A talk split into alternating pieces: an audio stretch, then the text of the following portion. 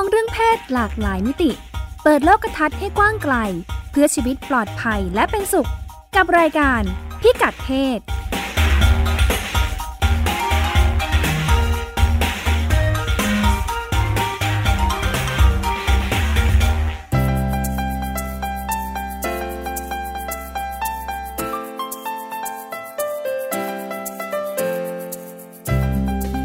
ศวันนี้ติดตามเรื่องเพศหลากหลายมิติกับเราได้ที่นี่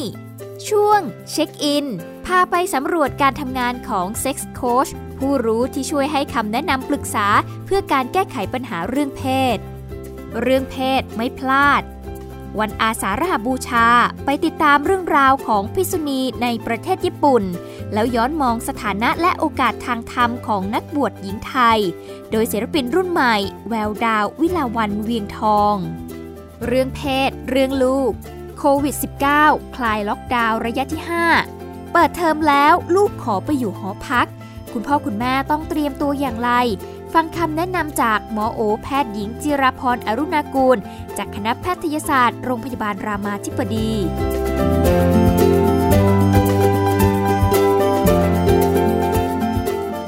สวัสดีค่ะ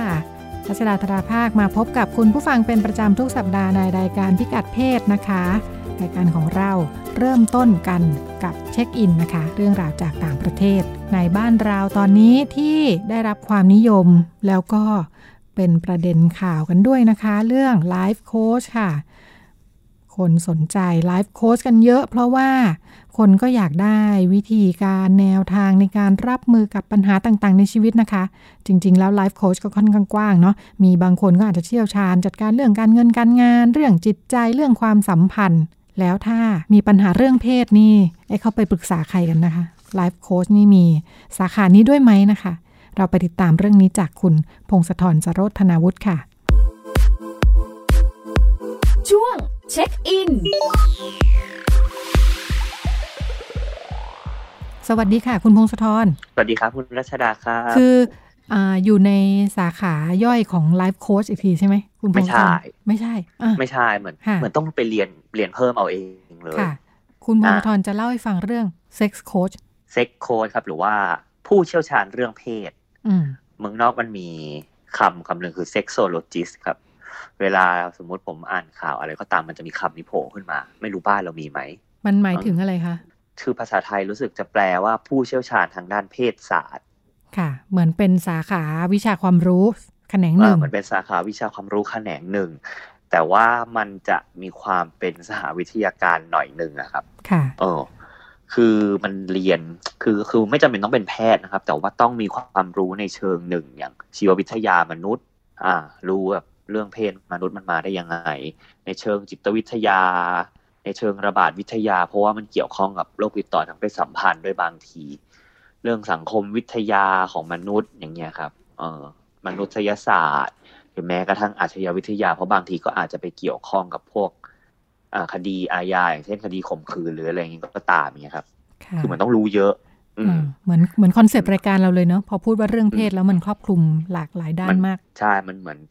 เป็นศาสตร์ที่แบบรวมหลายด้าน ผมไปหาข้อมูลของเมืองไทยมา คือคือเวลาเรียนเรื่องเพศนะครับ เราจะมักจะได้ยินอยู่สามคำอย่างแรกก็คือเพศศึกษา อันนี้คือเด็กๆก็เรียนไปเรียนในโรงเรียนมันเป็นพื้นฐานเนาะอ่า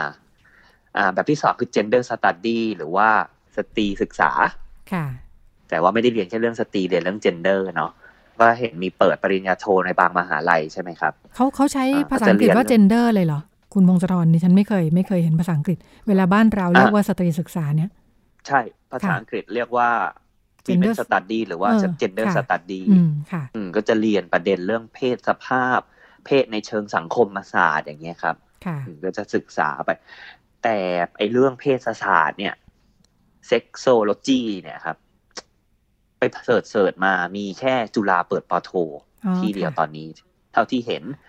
เขาใช้ชื่อภาษาไทยว่าเพศศาสตร์ศึกษาครับ อยู่ในอยู่ในคณะวิชาอะไรคะอยู่สังกัดของบัณฑิตวิทยาลัยครับอ๋อค่ะ อ่า เป็นป.โท เรียนตั้งแต่เออไปดูคอร์สมาด้วย อืม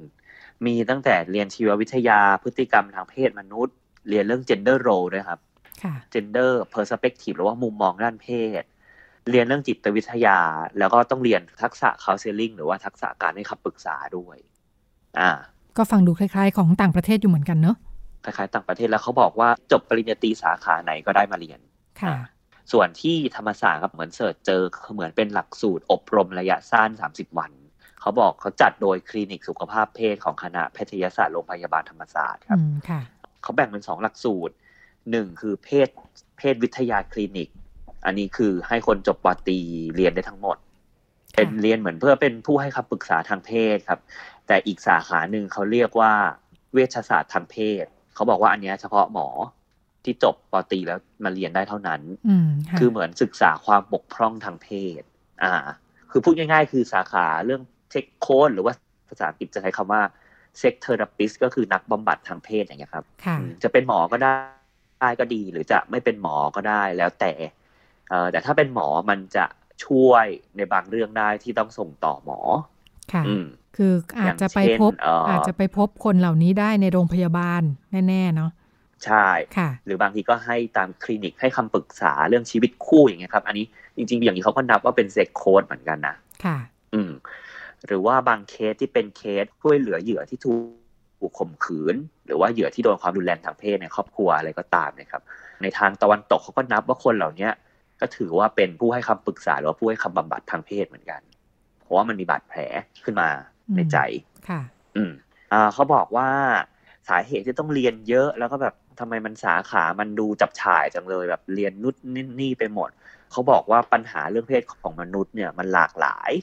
อืม มันเยอะมาก ตั้งแต่อาการทางกายภาพ เช่นสมมติอวัยวะเพศไม่แข็งตัวอะก็ต้องดูแล้วว่าตกลงป่วยทางไหนทางกายภาพหรือเปล่าอวัยวะเพศผิดรูปหรือเปล่า หรือว่ามีปัญหาทางใจขึ้นมามันก็เลยทำให้เกิดความประมาทไม่แข็งตัว หรือว่ามีความเครียดอย่างเงี้ยครับ อืมหรืออย่างเช่นมีปัญหาเรื่องความสัมพันธ์กับคู่ มีปัญหาเรื่องการมีเพศสัมพันธ์ไม่ถึงจุดสุดยอด มีอาการเจ็บขณะมีเพศสัมพันธ์หรืออะไรก็ตามอย่างเงี้ยครับรวมไปถึงที่เล่าไปเมื่อสักครู่คือการถูกข่มขืน ถูกทารุณทางเพศอย่างเงี้ยครับมีบาดแผลทางใจหรือว่า อย่างเช่น ถูกล่วงละเมิดทางเพศในวัยเด็ก แล้วก็มันกลายเป็นว่ามีปมในใจเมื่อโตขึ้นอย่างเงี้ยครับมันก็เหมือนต้องหาเซ็กโค้ดหรือว่านักบำบัดทางเพศให้เข้ามาช่วยเหลือ ขอคำปรึกษาว่าจะทำอย่างไรดี เออหนูจะไปยังไงต่อกับชีวิตดีหรือว่า จะช่วยแก้ปัญหายังไงดีอืมบ้านเราเท่าที่เสิร์ชดูอย่างคลินิกทางเพศของโรงพยาบาลธรรมศาสตร์ก็น่าจะก็น่าจะให้คำปรึกษาอย่างนี้ได้ครับ แล้วก็แต่ว่าอันนั้นน่าจะเป็นเชิงทางการแพทย์เป็นส่วนใหญ่เนาะแต่ที่เมืองนอกเนี่ยครับเขาจะมีการที่จะเป็นเซ็กโค้ดหรือว่าเป็นนักบำบัดทางเพศเนี่ย ต้องไปสอบขอใบอนุญาต โอ้ค่ะ เป็นวิชาชีพเลยเนาะ เป็นวิชาชีพคือจะมีองค์กรดูแลเลยชื่อองค์กร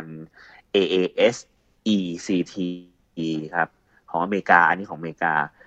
ชื่อเต็มคือ American Association of Sex Educator ใช้คำว่า Sex Educator Counselor หรือว่าผู้ให้คำปรึกษา and Therapist อืมค่ะ คือมันรวมไปทั้งหมดเลย ว่าจะเป็นผู้ให้คำปรึกษาทางเพศ ผู้สอนให้ความรู้เรื่องเพศศึกษาก็ได้ หรือจะเป็นนักบำบัดก็ได้ คือมันก็รวมทั้งหมดเลย ค่ะ อืม ในระดับเขาบอกว่ามีองค์กรที่แบบเป็นองค์กรนานาชาติ ด้วยชื่อ World Association World Association of Sex Code อ่าผมก็ชื่อย่อ WASC ครับ อันนี้ก็ไปเสิร์ชมาดูเหมือนกัน แล้วก็เหมือนแบบ พอไป search ชื่อ sex coach แต่ละท่านเนี่ยคือแต่ละคนแบบสาขาที่เกี่ยวข้องสาขาที่ให้คำปรึกษานี่หลากหลาย แล้วก็เยอะแยะมหาศาล บางคนนี่เป็นอารมณ์เหมือนแบบเป็นเหมือน กูรูด้านโยคะจะเป็นโยคะบำบัดเรื่องเพศเหมือนกันก็มีอืมอ่า คือมันก็เกี่ยวมาใช้ใช้ใช้เรื่องนี้เข้ามาเกี่ยวข้องด้วย แต่ว่าพอไป search ดูที่ไทยแลนด์ยังไม่มีนะครับ คนไปสอบค่ะไม่ยังไม่เจอรายชื่ออ่าทีเนี้ย การเขาบอกว่า เออมันมีช่วงช่วงที่ผ่านมามันมีข่าวของ BBC ขึ้นมาว่าอาชีพนักบำบัดทางเพศเนี่ยต้องทำอะไรมั่ง เออ สิ่งที่ต้องทำเซ็กโค้ดเนี่ยวันๆทำอะไรมั่งเขาบอกส่วนใหญ่คือการพูดคุยกับคนไข้เป็นหลัก อืม คือต้องคุยเพื่อหาสาเหตุ แล้วก็เข้าใจที่มาปมของปัญหา เพื่อให้คนไข้ไปรักษาตัวด้วยตัวเองครับ สมมุติถ้าเป็นปัญหาด้านจิตใจพวกนักบำบัดเนี่ยก็จะให้คนไข้กลับไปทำการบ้านดูเกี่ยวกับสำรวจเรื่องเพศของตัวเอง หรือว่าไปหาวิธีใกล้ชิดกับคู่ของตัวเอง สมมติถ้ามีปัญหาชีวิตคู่หรืออะไรก็ตาม แล้วแต่ว่าจะเป็นปัญหาในเชิงแบบไหนเอ่ออย่างเช่นถ้าสมมติเป็นปัญหาแบบเอ่อประมาขณะมีเพศสัมพันธ์พวกนักบำบัดก็จะให้ลองไป อย่าให้ลองแบบ อย่าประมาทแล้วก็ค่อยๆเป็นค่อยๆไปหรืออะไรก็ตามอย่างเงี้ยครับเหมันเป็นในเชิงการโคชชิ่งแล้วก็การให้คำแนะนำในแบบนี้ดูประมาณนี้ครับ เป็นอาชีพที่ เรานึกภาพไม่ออกในบ้านเราว่าแบบนี้มันจะอยู่ในที่แบบไหน เอ๊ะดิฉันพอฟังอย่างนี้เรานึกถึงเอ่อเราเคยมีพวกรายการลักษณะนี้เนาะที่พูดถึงความสัมพันธ์ในชีวิตคู่ที่มีคุณหมอมาจัดรายการอะไรอย่างเงี้ย อ่าเออใช่ไหมคุณคุณเคยเออมันค่ะดึกดึกๆใช่ไหมคุณรายการดึกใช่ดึกใช่ใช่แล้วก็เออแต่ไม่แน่ใจว่าแล้วแล้วในแง่ของการให้บริการสุขภาพ คุณหมอเขา เป็นลักษณะยังไงอะไรต้องไปที่ไหนอะไรอย่างเงี้ยเนาะอืม แต่ว่าถ้าเออถ้ามีถ้ามีเนื้อหาแบบนี้เนี่ยดิฉันเชื่อว่าต้องมีคนครับเข้ามาปรึกษาแน่ๆเลย เปิดอืมใช้สื่อสาธารณะแบบนี้ค่ะ แต่เออหลังๆก็ดูผมเงียบๆไปแล้วก็ไม่ได้ขยายไปสักเท่าไหร่นะใช่เหมือนเป็นแบบคอลัมน์ให้คำปรึกษาช่วงหนึ่งค่ะก็เคยบูมขึ้นมาพักค่ะหลังก็เหมือนหายไป แล้วก็เวลาเสิร์ชสมมติเออเขาบอกปัญหาเบสิกที่สุดอย่างเช่นอวัยวะเพศผู้ชายไม่แข็งตัวอย่างเงี้ยครับ เหมือนว่ามันก็ส่งตรงไปยังแผนกทางเดินปัสสาวะผู้ชายได้เลยอะครับค่ะปัญหานี้ อันนั้นแบบแพทย์โดยอืมคือตรก็งให้เลยเนาะก็เหมือนให้หมอไปตรวจแบบว่าต่อมลูกหมาก หรืออะไรมีปัญหาไหมนู่นนั่นนี่ท่อปัสสาวะเป็นไงอย่างเงี้ยครับ ในหลายๆโรงพยาบาลก็เห็นว่าส่งไปยังปัญหานี้ได้ค่ะเออแต่อย่างถ้าเป็นปัญหาทางในเชิงจิตใจอย่างนี้ก็เหมือนบ้านเราน่าจะแยกย่อยไปเฉพาะเนาะเอออย่างเช่นสายด่วนหนึ่งหกหกสามก็เป็นให้คำปรึกษาในอีกในอีกรูปแบบหนึ่งค่ะอืมที่ที่ดิฉันอืมคิดว่าเป็นศูนย์รวมน่าจะเป็นเว็บไซต์ประมาณพันทิปอะไรอย่างเงี้ยนะเออที่แบบอ๋ออ๋อสงสัยอืมอะไรมาได้ทุกเรื่องเลยที่อืมเอ่อคิดว่าน่าจะเป็นแนวโน้มของสังคมประชาธิปไตย เราจะใช้การอืมโหวตใครเขาให้ความเห็นว่าไงกันเยอะๆก็อาจจะแนวโน้มเป็นแบบนั้น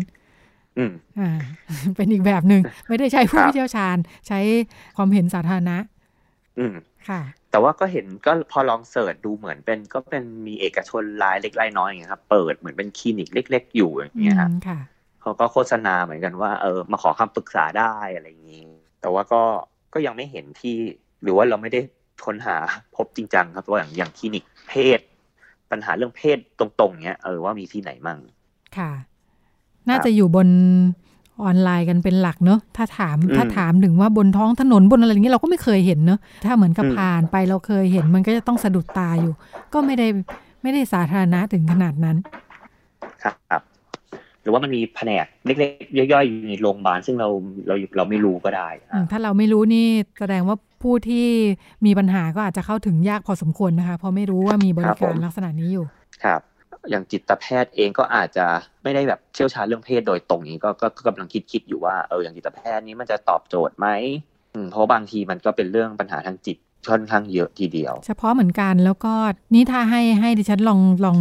ดาทางนะอ่าถ้าไม่ได้ถูกฝึกอืมถูก train มาเนี่ย คุณหมอทั่วไปก็ไม่ใช่ทุกคนจะคุยเรื่องเพศเพศได้อย่างอืมเอ่อสะดวกสบายเนาะเอ่อโดยครับสังคมวัฒนธรรมเราเองเรื่องนี้ก็ไม่ได้พูดคุยกันได้อย่างอย่างสะดวกสบายนักนะ ผมคิดว่าต้องคงต้องโทรเช็คตามโรงพยาบาลนะครับว่าค่ะเล่าให้แบบผมต้องเล่าให้โอเปอเรเตอร์ฟังว่ามีปัญหาแบบนี้ต้องก็ไปน่าจะมีการพบส่คุณหมอต่อที่ไหนเออเป็นการส่งต่อกันภายในอืมค่ะ ครับ โอเคครับผม ก็เป็นช่วงที่นำมาฝากกันจากคุณพงศธรสรสธนาวุฒิในช่วงเช็คอินนะคะ แล้วก็เราไปกันต่อในช่วงถัดไปค่ะ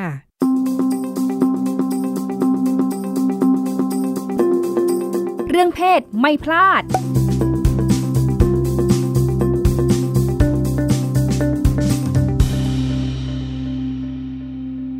ศาสนาที่มีนักบวชนะคะ นักบวชผู้หญิงเป็นหนึ่งในประเด็นที่ถูกพูดถึงอยู่เสมอๆ อย่างในบ้านเรานะคะเห็นได้ชัดว่าในทางพุทธศาสนานะคะ เรามีแม่ชี ซึ่งแม่ชีเนี่ยจริงๆแล้วไม่ได้มี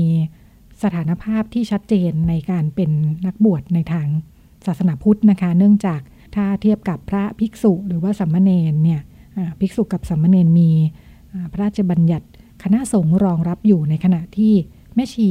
ไม่มีสถานะเหล่านี้นะคะ จริงๆแล้วไม่ต่างจากคารวาสเลย ในขณะที่ภิกษุณีก็เป็นเรื่องที่เกิดขึ้นในช่วงหลังในในบ้านเรานะคะ แล้วก็เรื่องการต่อสู้ทางสถานะของภิกษุณีเนี่ยก็เป็นประเด็นที่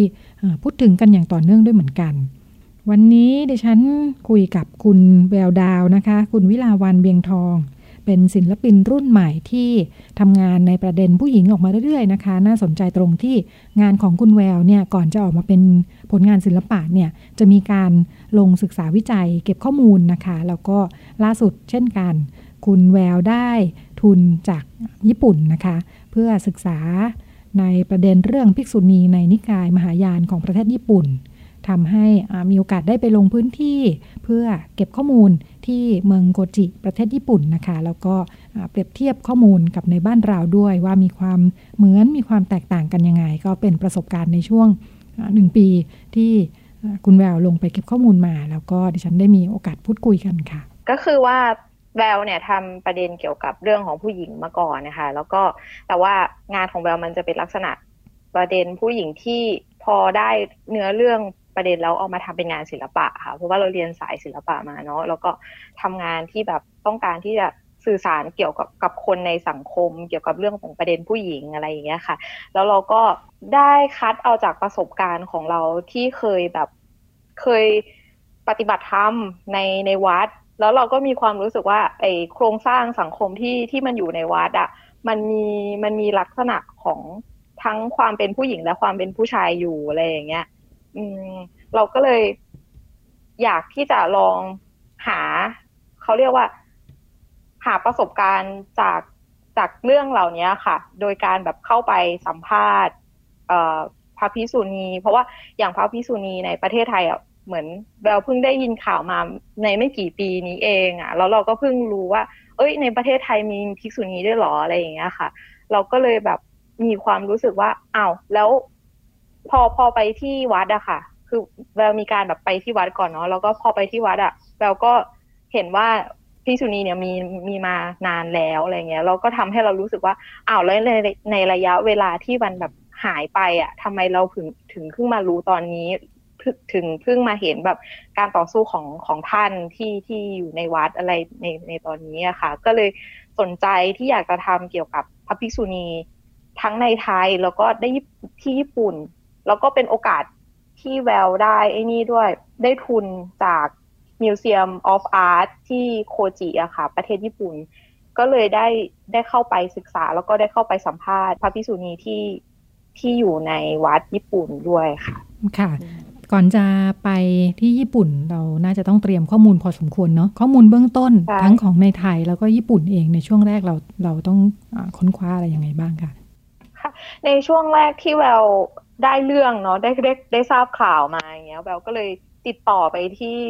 ไปที่วัดวัดทรงธรรมกัลยาณีอะค่ะ ก็ขอแบบไปสัมภาษณ์หลวงแม่ที่นั่นอะไรเงี้ย แต่ก็เจอเจอหลวงนาหลวงอะไรนั้นที่อยู่ที่นั่นก็เลยแบบเหมือนกับได้แชร์ประสบการณ์กันได้คุยเกี่ยวกับเรื่องของประเด็นการบวชหรือการตัดสินใจที่จะบวชเนี่ยค่ะ ว่าทำไมผู้หญิง ทำไมผู้หญิงผู้หญิงบวชได้ไหมอะไรอย่างเงี้ยค่ะ แล้วก็สถานะของผู้หญิงในในบทบาทของการเป็นเเพศบรรพชิตเนี้ยค่ะการยอมรับในสังคมมีมากน้อยขนาดไหนอะไรเงี้ยค่ะ แล้วก็จากการสัมภาษณ์ก็มีการอ่าน แล้วก็มีการหาข้อมูล ทางหลาย ๆ ด้านค่ะ ไม่ว่าจะเป็นหนังสือหรืออินเทอร์เน็ต หรือว่าถามกับผู้เชี่ยวชาญท่านอื่นที่มีที่ทำเกี่ยวกับประเด็นของผู้หญิงด้วยอะไรเงี้ยค่ะ ค่ะ ได้ข้อมูลอะไรน่าสนใจบ้าง เราก็ไม่เคยรู้เกี่ยวกับประเด็นเรื่องพิษุณีมาก่อนเนาะค่ะ จากที่เราไปคุยกับท่านเนาะเราเราชอบเราชอบที่ชอบเอ่อการลงพื้นที่มากกว่าค่ะ ก็เลยรู้สึกว่าการลงพื้นที่มันน่าจะได้ได้ประเด็นที่มันสดแล้วก็มันมีความ ความเลียวในนั้น ความความจริงบางอย่างอยู่ในนั้นอะไรอย่างเงี้ยค่ะคือไม่ได้เตรียมเชิงวรรณกรรมอะไรมากใช่ไหมไม่ได้ไม่ได้อ่านข้อมูลมากค่ะ ใช่ใช่ค่ะก็คือ ใช่คือก็ก็ถามเกี่ยวกับเรื่องของบทบาทของผู้หญิงค่ะ ที่ที่เป็นผู้นำทางจิตวิญญาณเนาะเป็นแบบเหมือนเป็น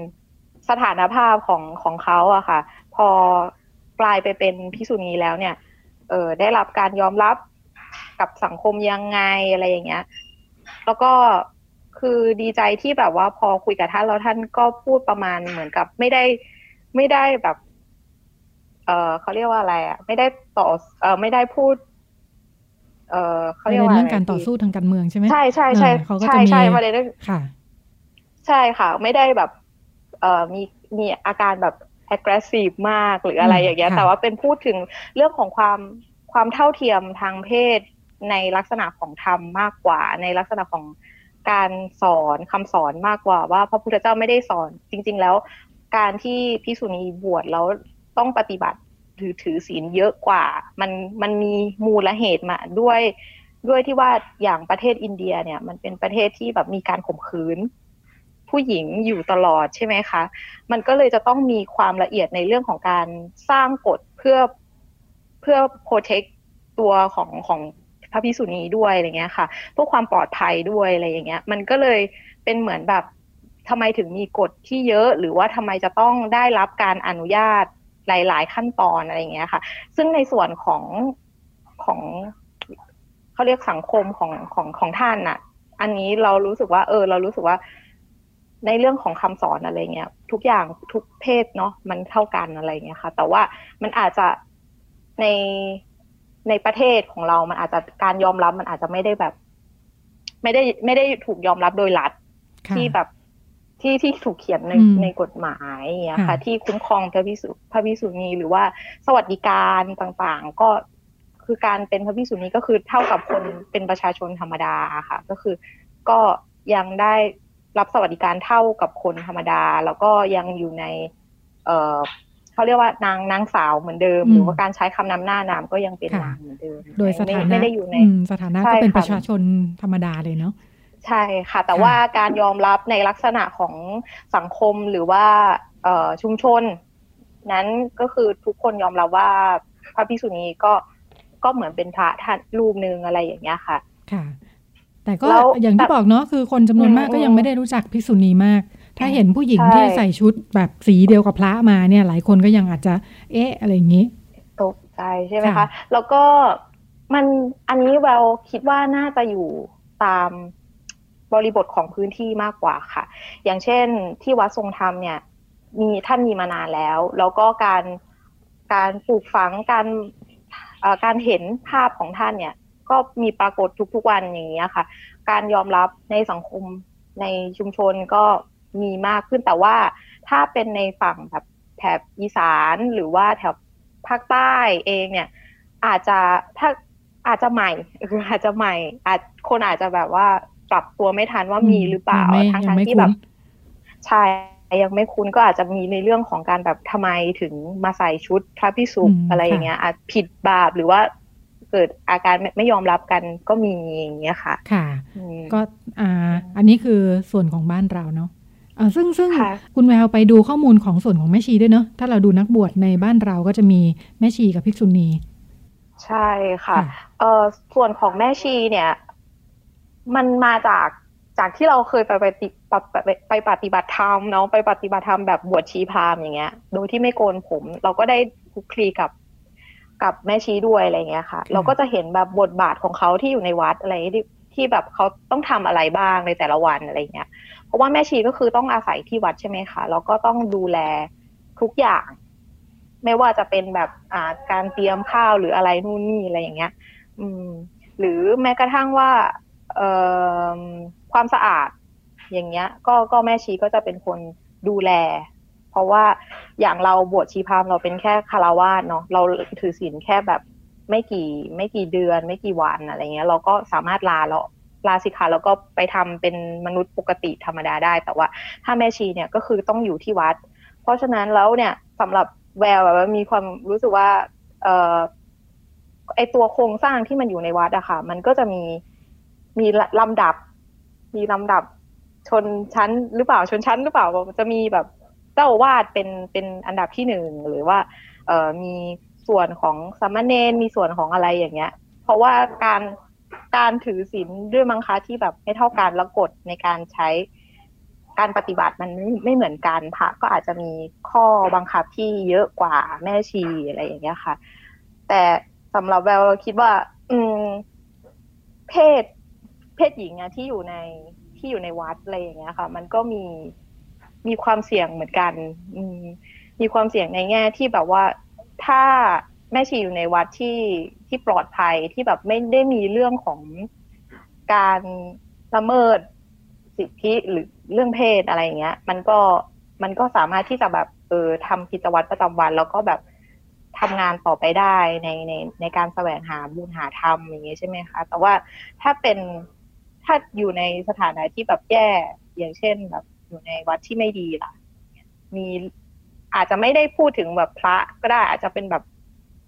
สิ่งแวดล้อม ไม่ดีอะไรอย่างเงี้ยค่ะเขาก็เหมือนกับเป็นเหมือนอยู่ในอยู่ในสถานะที่แบบด้อยลงมาอะไรอย่างเงี้ยค่ะ ก็น่าจะเป็นคนที่โดนก่อนอะไรอย่างเงี้ยเพราะว่าแม่ชีก็อืมก็เอ่อเช่นกันเนาะคือไม่ได้มีสถานะค่ะทางเอ่อไม่ได้มีใช่สถานะใช่ทางทางสงฆ์ใดๆทั้งสิ้น เพราะว่าไม่อยู่ในระบบของอืมเรียกว่าอะไรมหามหาเถรสมาคมเนาะเออ ไม่ได้ใช่มีการใช่ขึ้นทะเบียนค่ะไม่ได้มีอะไรเป็นทางการ เราก็จะไม่รู้ตัวเลขเออว่าจริง ๆ แล้วเรามีเอ่อแม่ชีอยู่เท่าไหร่เนี่ยไม่รู้เออก็อาจจะอยู่ที่ใช่ไปไปพึ่งวัดเหมือนกับว่าอ่าเป็นที่พึ่งวัดก็เป็นที่พึ่งเนาะค่ะอ่าผู้หญิงไปก็จะบวชค่ะเป็นชีอะตัดภาพไปที่ญี่ปุ่นบ้างจากที่เตรียมค่ะตัวไปแบบนี้ ไปถึงญี่ปุ่นเป็นค่ะยังไงบ้างค่ะ โอ้ด้วยความที่แบบว่าเออเราอยู่ในเราศึกษาส่วนที่มันเป็นวัดไทยเนาะมันก็จะเป็นเอ่อ หลักธรรมหรือว่าเป็นนิกาย ที่เรียกเป็นนิกายเป็นเถรวาทแต่พอเราเปลี่ยนไปมหายานเนี่ย อย่างที่ที่ญี่ปุ่นที่จีนเขานับถือกันเนี่ย องค์ความรู้หรือว่าหลักคำสอนมันเหมือนเหมือนจะเหมือนกันนะพี่แต่มันไม่เหมือนกันคืออมค่ะอย่างเช่นในเรื่องของเอ่อสถานะของผู้หญิงที่เป็นพระผู้หญิงที่อยู่ที่อยู่ที่ญี่ปุ่นเนี่ยค่ะ เขาจะมองเรื่องพระเป็นเป็นอาชีพค่ะ อืมค่ะอืม แล้วก็การสืบทอดเอ่อสถานะของการเป็นพระเนี่ย มันเกิดขึ้นในในเอ่อสถาบันของครอบครัวเนาะก็คือเขาจะแบบสืบทอดกันโดยทายาทแต่ว่าบุคคลอื่นก็สามารถที่จะสอบแล้วเอาใบขออนุญาตเป็นพระได้เหมือนกัน แต่ที่ญี่ปุ่นก็จะใช้วิธีการแบบ สืบทอดกันโดยวิธีการนี้ก็คือแบบใช้รุ่นต่อรุ่นสืบกันเป็นเจ้าอาวาสแล้วก็พื้นที่วัดก็คือเป็นสมบัติของพระนะคะอืมให้คนเข้ามาทำบุญ ให้คนเข้ามาบริจาคทานอะไรอย่างเงี้ย ก็จะมีลักษณะของเชิงของงานการขายนิดนึง แล้วก็รวมถึงการท่องเที่ยวด้วยอะไรอย่างเงี้ยค่ะอืมค่ะในญี่ปุ่นที่แววไปก็จะไปสัมภาษณ์ โชคดีที่ที่เจอวัดที่อยู่ใกล้กับเอ่อ มิวเซียมอะค่ะ เป็นวัดที่อยู่ในอันดับที่สามสิบเอ็ดของการจาริกจาริกบุญนะคะ คือการเดินเหมือนคล้ายกับการเดินทุดทุดงในประเทศไทยอะค่ะ ก็ไปเจอกับอามาซังก็คือเขาจะเรียกพระภิกษุณีว่าอามาซังเนาะแล้วก็ไปเจออามาซังแล้วก็ได้สัมภาษณ์เกี่ยวกับชีวิตของอามาซังว่า อืมอะทำไมถึงอามาซังถึงตัดสินใจที่จะบวชบวชเป็นพิภิกษุณีค่ะ ซึ่งสิ่งที่แววได้ก็คือว่าเอ่ออาม่าซังเนี่ย ในครอบครัวอาม่าซังมีพี่ชายทั้งหมดสี่คนแล้วอาม่าซังเป็นเป็นน้องคนสุดท้องอะค่ะ เป็นผู้หญิง แต่พี่ชายทั้งสี่คนเนี่ยเขาไม่อยากเป็นพระเขาก็เลยเขาก็เลยอยากไปทำอย่างอื่นมากกว่า อาม่าซังเลยตัดสินใจที่อยากที่แบบจะเป็นเจ้าอาวาจะเป็นจะเป็นพระภิกษุณีค่ะ ด้วยการตัดสินใจของตัวเองโดยโดยที่แบบ ตัวเองรักในการที่อยากจะเป็นพระตั้งแต่เด็กอยู่แล้วอะไรเงี้ยค่ะเขาก็แบบซึมซับมาจากพ่อของเขาอะไรเงี้ยค่ะ ก็ชอบปฏิบัติทำชอบสวดมนต์อะไรเงี้ยเขาก็เริ่มที่จะฝึกเป็นพระตั้งแต่อายุสิบหกโดยการเขาก็จะมีการสอบเหมือนสอบข้อเขียนด้วย แล้วก็มีสอบแบบปฏิบัติ ซึ่งการจะเป็นเจ้าอาวาสได้ก็ต้องผ่านไอกระบวนการเหล่านี้ค่ะแล้วก็ ก็ถามในในเรื่องของแบบจนเขาอายุสิบแปดปีเนาะเขาก็สอบแล้วก็เป็นได้อะไรอย่างเงี้ยค่ะ ผ่านได้ด้วยการฝึกที่ค่อนข้างที่จะหนักก็คือใช้ร่างกายเดินขึ้นเขาหรือว่าอดทน ใช้การอดทนเป็นหลักอะไรเงี้ยค่ะ ซึ่งวิธีการ practice แต่ละอย่างการฝึกปฏิบัติแต่ละอย่างเนี่ย ด้วยความที่เป็นพุทธในมหายานเนาะก็จะมีเซก หรือว่ามีเขาเรียกว่าเป็นนิกายเล็กยิบย่อยเต็มไปหมดนะคะ แต่ละนิกายก็ไม่รับผู้หญิงค่ะค่ะ แต่เพราะว่าด้วยการฝึกปฏิบัติหรือว่าเหมือนแต่ละสำนักเขามีกฎของเขาอะค่ะ ว่าแบบมันมีความหนักแล้วร่างกายของผู้หญิงแบบ บางทีมันอาจจะรับกับรับกับการฝึกแบบนั้นไม่ได้ แล้วก็มีความเชื่อเดิมอยู่แล้ว ซึ่งความเชื่อเดิมนี้ก็ เราคิดว่ามันน่าจะคล้ายๆกับไทยที่เชื่อว่าแบบเออเชื่อในเรื่องของสัญญลักษณ์ที่เป็นเพศหญิง เพศชายอะไรอย่างเงี้ยค่ะ อย่างเช่นแบบภูเขาเขาพูดถึงเพศหญิง แล้ววัดนั้นตั้งอยู่บนภูเขาอะไรอย่างเงี้ยค่ะเขาไม่อยากให้ผู้หญิงเข้า เพราะว่าสัญลักษณ์ของผู้หญิง เป็นเป็นเป็นภูเขาอะไรอย่างเงี้ย ก็จะมีความเชื่อชุดนี้เกิดขึ้นอะไรอย่างเงี้ย ในนั้นนะคะแล้วก็ถามถึงสถานภาพหลังจากที่ได้เป็น เป็นเจ้าอาวาสแล้วเนี่ยเออความการเป็นผู้หญิง การเป็นพระผู้หญิงในสังคมสงฆ์ของญี่ปุ่นเนี่ยมันมันได้รับการยอมรับหรือเปล่าอะไรเงี้ยค่ะ ซึ่งอามาซังก็ให้ข้อคิดเห็นว่าในส่วนตัวคือทุกคนเขาคิดว่าทุกอย่างมันก็คือเท่าเท่ากันศาสนาก็สอนให้แบบ ให้ให้เราไม่มีเพศเนาะให้เราแบบอยู่ในเพศที่เป็นเพศกลางๆอะไรอย่างเงี้ยค่ะ ก็ผู้ชายผู้หญิงเท่ากันหมด แต่ว่า ความลำบากในการแบบการที่จะไปเป็นเจ้าอาวาสได้ ผู้หญิงอาจจะมีอุปสรรคมากกว่าอะไรเงี้ย เพราะด้วยเพศสภาพด้วยแล้วเพราะด้วยแบบร่างกายด้วยมั้ง แล้วก็เพราะด้วยวิถีที่แบบเป็นกฎของเขาที่แบบตั้งขึ้นมาอย่างเงี้ยค่ะ แล้วก็ศาสนาพุทธในในญี่ปุ่นเองเนี่ยก็แบบ ก็มีลักษณะของการแบบ เอ่อมีเรื่องของของการเมืองเข้ามาด้วยอย่างเงี้ยค่ะ อืมซึ่งก็จะเห็นได้ว่า เอ่อมหานิกายมหายานเนี่ยเขาก็สามารถที่จะแต่งงานได้ ซึ่งมันก็เป็นผลพวงมาจาก จากประวัติศาสตร์ทางการเมืองเนาะที่แบบว่าเออแล้วแต่ความนิยมของคนอะไรเงี้ยหรือว่าการต้องการที่ทำให้ศาสนาที่มีคนนับถือเนี่ย ให้มีความเสื่อมลงมันสามารถทํำยังไงได้บ้างอะไรเงี้ย มันก็เป็นมันเป็นก็เป็นส่วนหนึ่งที่ทำให้ เอ่อการเอาตัวรอดของ ของอาชีพพระที่อยู่ในญี่ปุ่นเนี่ยก็ก็เหมือนต้องแข่งขันกันด้วย แล้วเพศหญิงก็อาจจะเป็นแบบเพศที่มาทำให้ เออเขาเรียกว่า มาทำให้ความศรัทธาลดลงนี่ใช่ความศรัทธามันอาจจะลดลง อืมค่ะ แต่ว่ามาสังก็มีมีสิทธิานุสิทธิ์นะคะ คือเขาก็ต้องออกไปเยี่ยมค่ะ ออกไปเยี่ยมแบบลูกศิษย์ของเขาอะไรอย่างเงี้ยค่ะ แล้วก็ถามเรื่องของการถามเรื่องสิ่งที่มันเป็นแนวคิดหรือว่า เรื่องของออหลักธรรม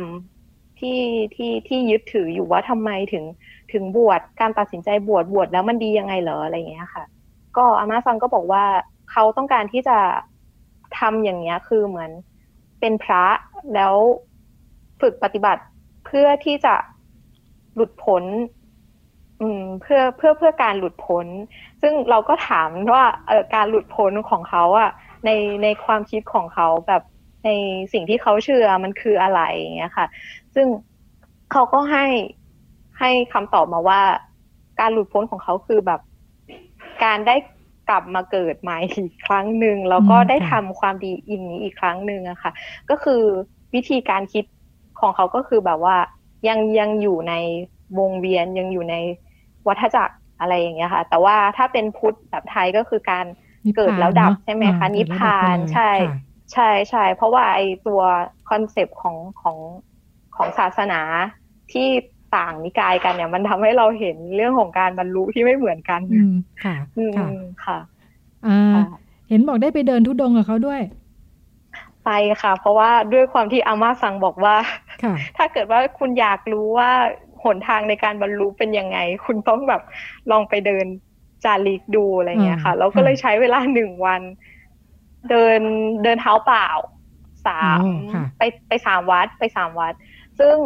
เอ่อในแต่ละวัดเขาก็จะมีเหมือนเหมือนเล่นเกมนิดนึงเนาะมันก็จะมีแบบใบที่แบบสแตมป์ว่าได้จาริกที่นี่แล้วอะไรอย่างเงี้ยค่ะ เป็นคูปองคูปองสะสม เป็นคูปองสะสมเป็นคูปองสะสม แล้วมันก็เป็นกึ่งการท่องเที่ยวนิดนึงเอ่อคนส่วนใหญ่ที่ที่เข้ามาก็จะเป็นคนส่วนใหญ่ที่ร่วมกับไอ การจ่ายลิงเนี่ยก็จะเป็นกิจใจกิจกรรมมันก็จะเป็นทั้งทั้งเอ่อคนแก่แล้วก็ชาวต่างชาติอะไรเงี้ยค่ะแล้วก็มีนักท่องเที่ยวด้วย ซึ่งเอ่อการเดินเนี่ย มันมีความลำบากตรงที่ว่าเราไม่รู้หนทางที่เราจะไปอะเหมือน ถ้าเกิดว่าเราขับรถใช่ไหมคะเราก็จะเราก็จะรู้ว่าต้องไปเส้นทางนี้ แต่ว่าการเดินอะ มันมีหลายเส้นทางมาก มันมีทั้งแบบเส้นทางที่เดินเท้าแล้วก็ เดินตามถนน เดินเข้าซอยอะไรอย่างเงี้ยค่ะ ซึ่งสิ่งที่แบลต้องใช้เขาเรียกว่าต้องใช้เหมือนแบบเป็นตัวนำทางอะเนาะก็คือมันจะมีสติกเกอร์ที่เราต้องเดินตามตามที่แต่ละที่นั้นไปเลยค่ะ เราใช้แล้วก็ GPS ได้ไหมอะใช้ได้ใช้ได้ค่ะแต่แบบ GPS มันก็แบบบางทีมันก็มั่วมันก็พาแบบไปอีกที่หนึ่งอะไรอย่างเงี้ยค่ะ แล้วก็ในระหว่างที่เดินเนี่ย ก็เหมือนคล้ายกับการเดินจงกรมค่ะ ก็คือ จะเหมือนต้องพึงระลึกถึงตัวเอง ถึงหนทางที่อยู่ข้างหน้า แล้วก็ต้องทนกับสภาพแวดล้อมที่แบบทั้งเจ็บเท้า ทั้งเหนื่อย ทั้งไม่รู้ว่าทางข้างหน้ามันจะเป็นยังไง เพราะว่าแบบอย่างเราเป็นนักท่องเที่ยวเนาะเราไม่รู้เลยเนาะว่าแบบถนนข้างหน้าเนี่ย มันจะมีคลองหรือเปล่า มันจะมีรถหรือเปล่า หรือมันจะมีสัตว์หลายหรือเปล่า แต่ส่วนใหญ่มันไม่มีเพราะว่าญี่ปุ่นมันค่อนข้างที่จะแบบสะอาด แต่ เราจะมักมักจะหลงทาง เพราะว่าด้วยความที่แบบเราไม่รู้เส้นทางเลย อืม แล้วก็ทนกับความเหนื่อยได้ไหมอะไรอย่างเงี้ยค่ะ ทนกับความหิวได้หรือเปล่า ถ้าเกิดยังไม่ไปถึงที่อะไรอย่างเงี้ยค่ะ มีความ adventure อยู่ประมาณนึงก็มีความแอดเวนเจอร์ก็คือก็สนุกดีก็ก็ปวดเท้าดีค่ะค่ะตกลงได้ได้ค้นพบสิ่งที่ถามหาไหมเราคิดว่ามันค่ะเราคิดว่ามันเหมือนกับการ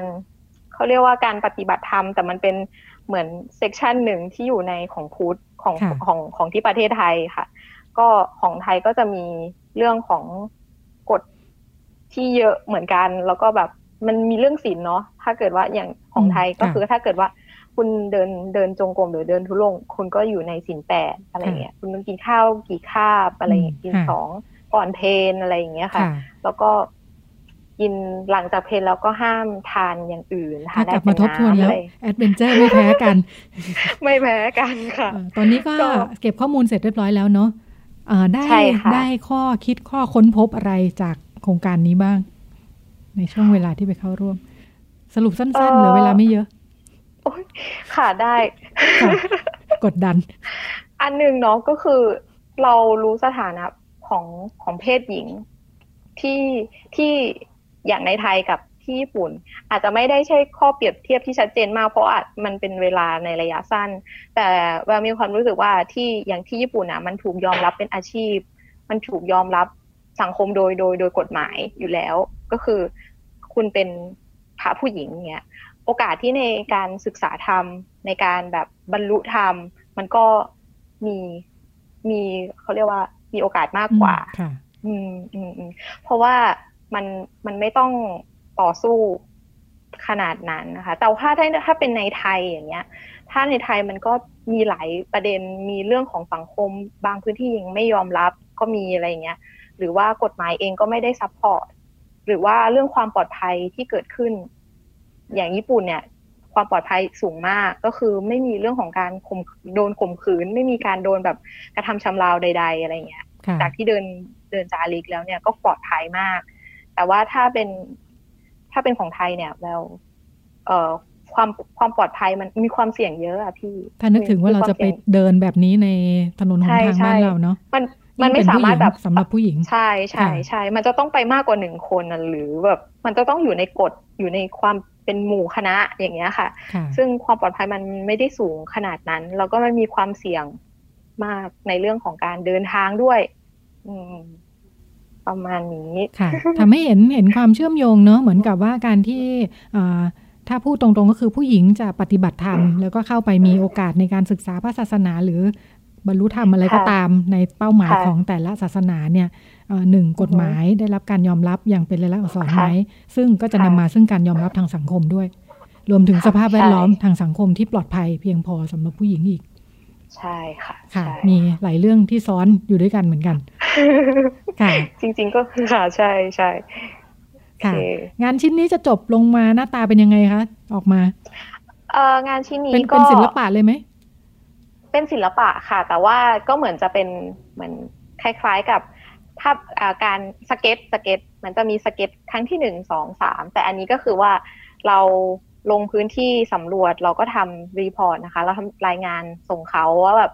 เราได้อะไรจากที่นั่น แล้วจากนั้นก็จะกลายมาเป็นงานศิลปะในในในรูปแบบต่างๆค่ะ เป็นวิดีโอ เป็น photo อย่างเงี้ยเป็นต้นนะคะซึ่งมันก็ต้องใช้วิธีการแบบลงพื้นที่แล้วก็ทำความเข้าใจอีกอีกด้วยอีกเพิ่มขึ้นอีกอะพี่ ค่ะ นี่นี่ยังต้องกลับไปลงพื้นที่อยู่ไหมคะ ค่ะ เพราะว่ายังสนใจอยู่ค่ะ แต่ว่าจะจะโฟกัสไปในส่วนที่เป็นพิธีกรรมค่ะ พิธีกรรมทางศาสนาที่ส่งผล แล้วก็พิธีกรรมที่พูดในเรื่องของเพศด้วยค่ะ อันนี้ก็อาจจะแบบตีกว้างๆหน่อย เพราะว่าถ้าพูดถึงพิธีกรรมมันก็จะมีเรื่องของความเชื่อแบบพุทธแบบผีแบบอะไรที่แบบซ้อนทับกันอยู่อะค่ะ แล้วมันก็มีบริบทของความเป็นผู้หญิงอยู่ในนั้นด้วยค่ะ คือยังต้องกลับไปญี่ปุ่นอีกเนาะ อยากไปอีกค่ะ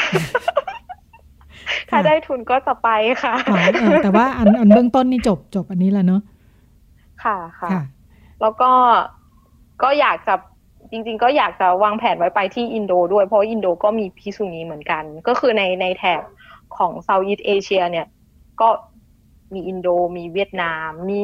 พม่าอะไรอย่างเงี้ยค่ะ เพื่อเพื่อเพื่อเพื่อไปเห็นว่า เออในแต่ละพื้นที่อะภิกษุณีเขา ปฏิบัติยังไง คือเราเชื่อว่าในแต่ละที่มันจะมี character ของของพื้นที่ต่างกันนะคะ แล้วก็การปรับตัวของผู้หญิงที่อยู่ในบริบทที่มันแตกต่างกันอะ่ะเขาใช้ชีวิตกันยังไง อืมเขามีวิธีการแบบดำเนินดำเนินชีวิตและการตัดสินใจในการแบบการเป็นพระเนี่ย เป็นเพศบรรพชิตเนี่ยคือมันมันมีความยากลำบากไหมอะไรอย่างเงี้ยค่ะ อืม เป็นเรื่องราวที่นำมาฝากกันนะคะ จากคุณแววดาววิลาวันเวียงทอง เป็นศิลปินรุ่นใหม่ที่ติดตามประเด็นเกี่ยวกับเรื่องผู้หญิงมาฝากกันเสมอๆนะคะ แล้วก็งานชิ้นนี้ก็เช่นกันยังไม่ได้เสร็จออกมาเป็นชิ้นงาน แต่ว่าการเก็บข้อมูลก็มีแง่มุมที่น่าสนใจมาฝากกันนะคะ แล้วก็เราคงจะได้ติดตามกันต่อไปค่ะ ว่าพองานชิ้นนี้เสร็จสิ้นออกมาแล้ว จะได้รับการนำเสนอในรูปแบบไหนบ้างนะคะ ค่ะ ก็หมดเวลาในช่วงนี้แล้วก็เราไปกันต่อในช่วงถัดไปค่ะ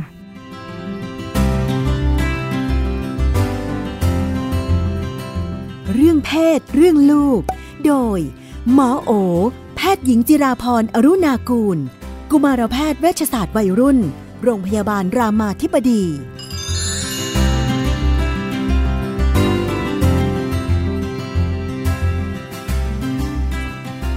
ในช่วงเรื่องเพศเรื่องลูกเราก็อยู่กับคุณหมอโอนะคะ แพทย์หญิงจิราพรอรุณากูล สวัสดีค่ะ สวัสดีค่ะ ก็ช่วงนี่เป็นภาวะปกติเด็ก ๆเขาจะเตรียมเข้ามหาวิทยาลัยกันเนาะภาวะนี้ไม่รู้สถานการณ์ชีวิตสะดุดกันไปถึงไหน อย่างไรก็ดี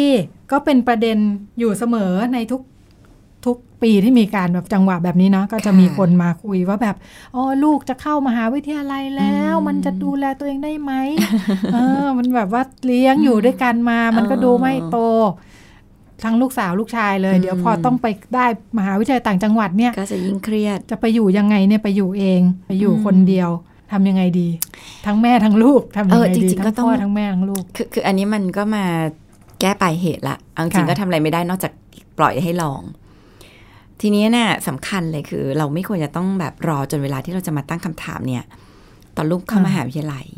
แต่ระหว่างทางเนี่ย เราต้องแบบเลี้ยงให้เราแน่ใจว่าอยู่เองได้อะเพราะว่าบางทีมันก็ไม่ใช่ว่า ต้องรอเข้ามาหาลัยถึงจะโตอะตื่นตระหนกในช่วงหนึ่งเดือนเดี๋ยวลูกสอบเข้าได้อะไรเงี้ยใช่ไหมเราก็ต้องมองเลยลูกเราจะดูแลตัวเองได้เนี่ย มันต้องเป็นยังไงบ้าง คิดเองเป็นอย่างตัดสินใจเองเป็นอย่าง งานบ้านช่วยเหลือตัวเอง งานดูแลตัวเองทำเป็นไหมเนี่ยสิ่งเหล่านี้จริงๆมันฝึกได้โดยที่ไม่ต้องแบบอยู่ไกลพ่อแม่เลย เราจะได้แน่ใจว่าลูกเราเนี่ยพร้อม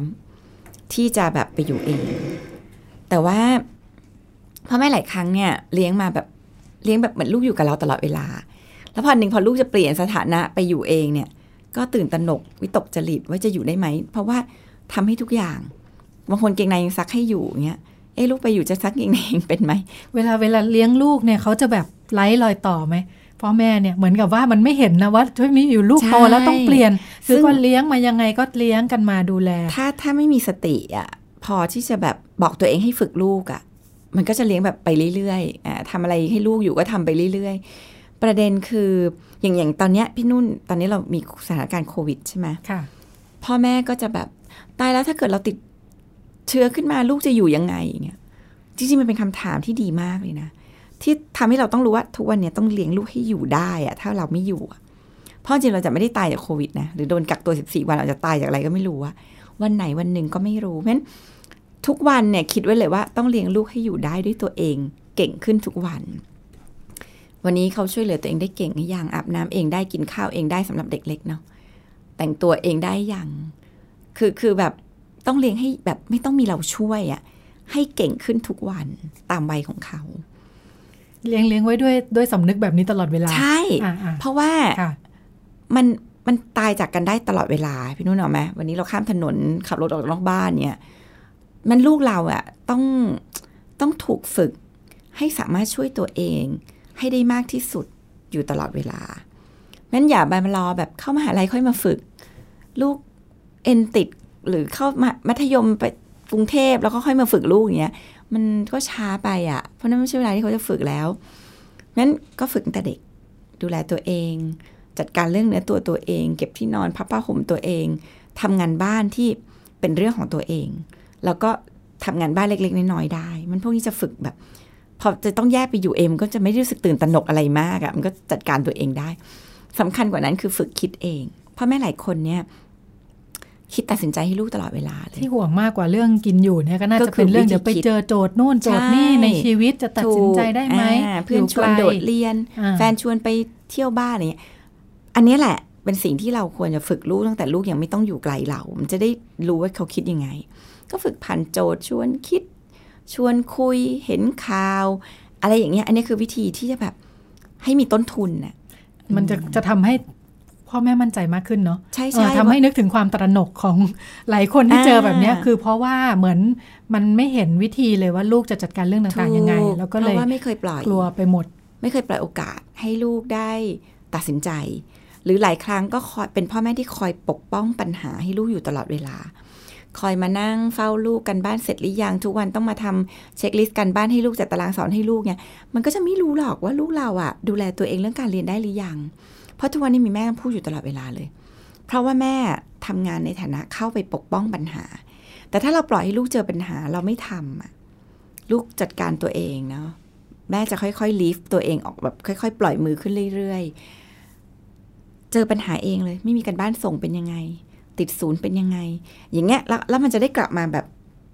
จัดการตัวเอง แทนที่จะแบบรอแม่จัดการ รอแม่มาช่วย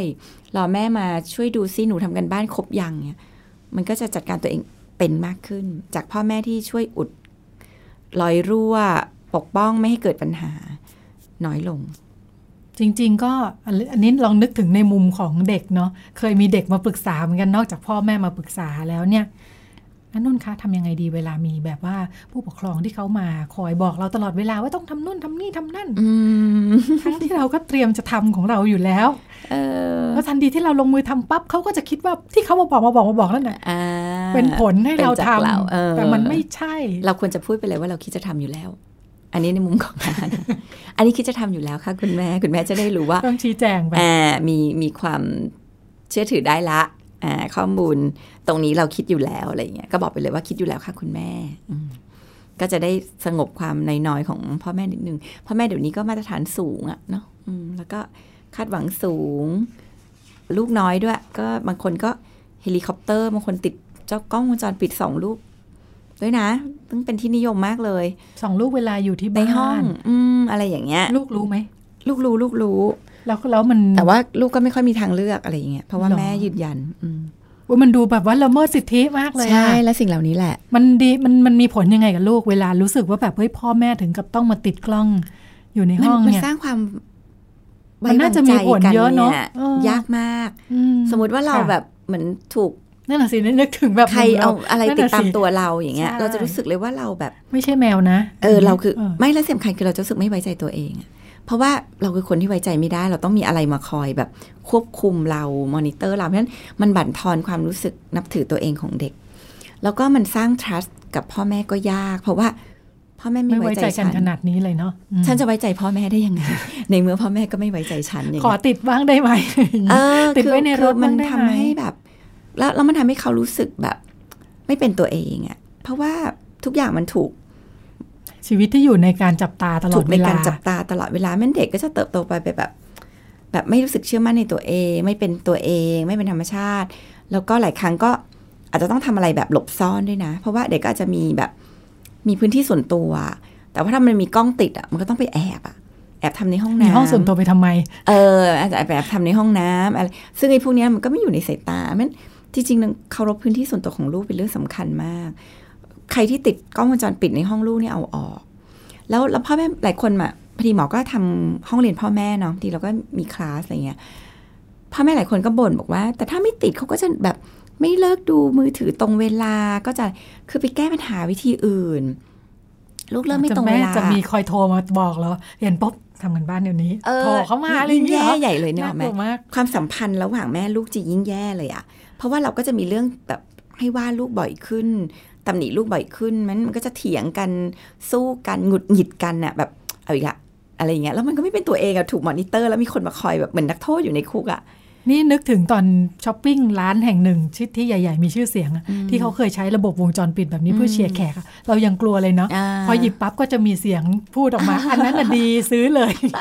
แค่นั้นเราเรายังเราจะไม่อยากเข้าอะไรร้านอย่างเงี้ยเราจะแบบอะไรเรายังวะกลัวรำคาญด้วยเออเออนี่ถ้าอยู่ในชีวิตประจำวันในห้องนอนใช่นี่มันมันไม่ไหวเป็นวินะถีชีวิตที่ไม่โอเคเพราะฉะนั้นคุณแม่แม่ใช้วิธีอื่น สมมติว่าลูกเราเลิกหน้าจอไม่ตรงเวลาเนี่ยแก้ปัญหาวิธีอื่น เช่น เราก็มาดูอะอะ ติดตั้งแอปพลิเคชันบางอันที่สามารถเช็คเวลาได้ไงนะ แล้วเราก็มาคุยกับลูกว่าเมื่อคืนแม่เห็นว่ามันเล่นถึงเท่าเนี้ยกติกาที่เราตกลงกันไว้ว่ายังไง คือคือเอาเป็นเรื่องอ่าอ่าเป็นแล้วก็เรื่องๆไปเราอะไรอย่างเงี้ยเออแล้วแล้วก็อย่าก็คือแก้ปัญหาตามคือคือฝึกให้เขาควบคุมตัวเอง ถ้าเขาควบคุมตัวเองไม่ได้เขาก็เรียนรู้จากผลลัพธ์ที่เกิดขึ้น ไม่งั้นมันไม่ใช่คือการที่เราไปติดกล้องมันกันเป็นการควบคุมโดยคนอื่น ถ้าคนอื่นไม่เห็นมันก็เนียนๆกันไป แม่เผลอเงี้ยลูกก็จะเล่นจนกว่าลูกจะพอใจมัน การฝึกลูกมันฝึกไม่ได้เลยอะเซลล์คอนโทรลที่เราอยากฝึกให้ลูกมีอะมันก็ไม่มี เพราะว่ามันถูก external control คือแม่ control งั้นการฝึก EF ของลูกมันก็ไม่ได้ฝึก ไม่ไม่ไม่ควร เอาออกซะ มอ่ามาอีกเรื่องอีกอีกเรื่องใหญ่จริง ๆ อันนี้ต่อเนื่องมาจากเคสที่เคยคุย เรื่องที่บอกว่าเป็นเด็กวัยรุ่นมต้นนะคะ ที่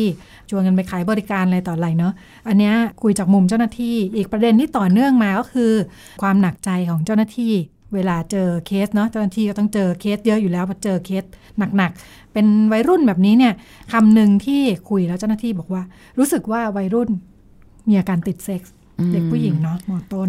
มีแฟนตลอดเวลามีแฟนหลายคน จริง ๆ เคสแบบนี้เจอเยอะค่ะ เดี๋ยวก็ท้องมาอีกแล้ว แล้วก็ทำแท้งไปอ่าพอแท้งไปเดี๋ยวก็ท้องอะตอนหลังก็มีมีบริการฝังยาคุมสำหรับวัยรุ่นอืมใช่ไหมคะค่ะอ่าก็ฝังกันไป เพียงแต่ว่าในมุมของคนทำงานก็รู้สึกว่าเอ้ยมันปลายเหตุมากเลย อืม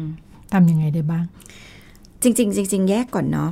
เอาจริงพูดตรงๆเซ็กมันก็น่าติดอ่ามันก็เป็น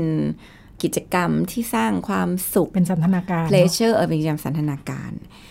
อ่าและอย่าเพิ่งสรุปว่ามีแฟนหลายคนเท่ากับติดเซ็กเนาะ คือเด็กหลายคนเนี่ยมีแฟนหลายคนเพราะมันเติมเต็มความรู้สึกทางจิตใจ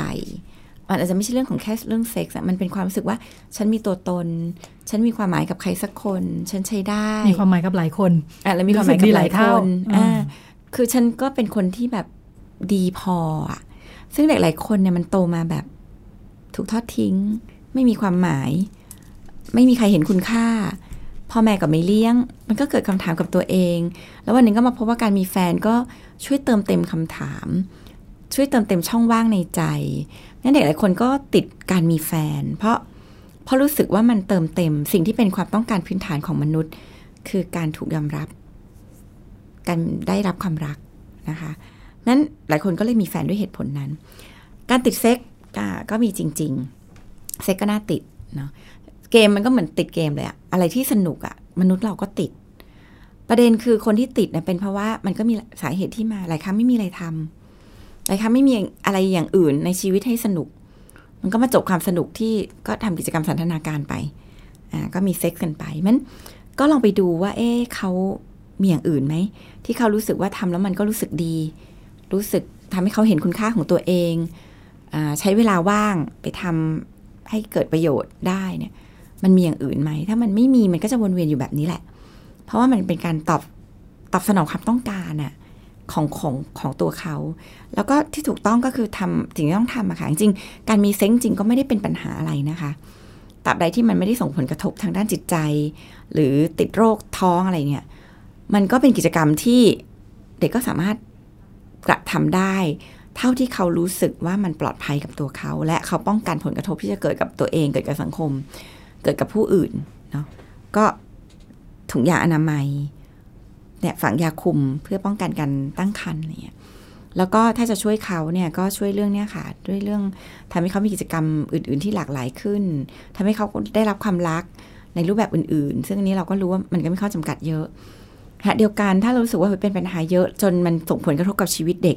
เช่นเด็กรู้สึกว่าตัวเองทำอย่างอื่นไม่ได้เลยแต่เวลาต้องคิดแต่เรื่องจะมีสิ่งควรจะพาเขารับการรักษา